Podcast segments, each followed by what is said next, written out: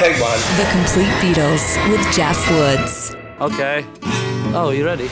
This time we ask actor, songwriter, radio host, and longtime member of the E Street Band, Little Steven, what's your favorite Beatles song and why? Not an easy job picking the greatest Beatles song of all time. Very underrated band. I'm gonna go with You're Gonna Lose That Girl from Help. I love that part of the film. And you know, nothing fancy about it. Straight ahead, them playing, you know? They're in Abbey Road. And I think it captures them really looking like a band and the interplay between the lead vocal and the background vocals and that classic Beatle interplay which made them so special.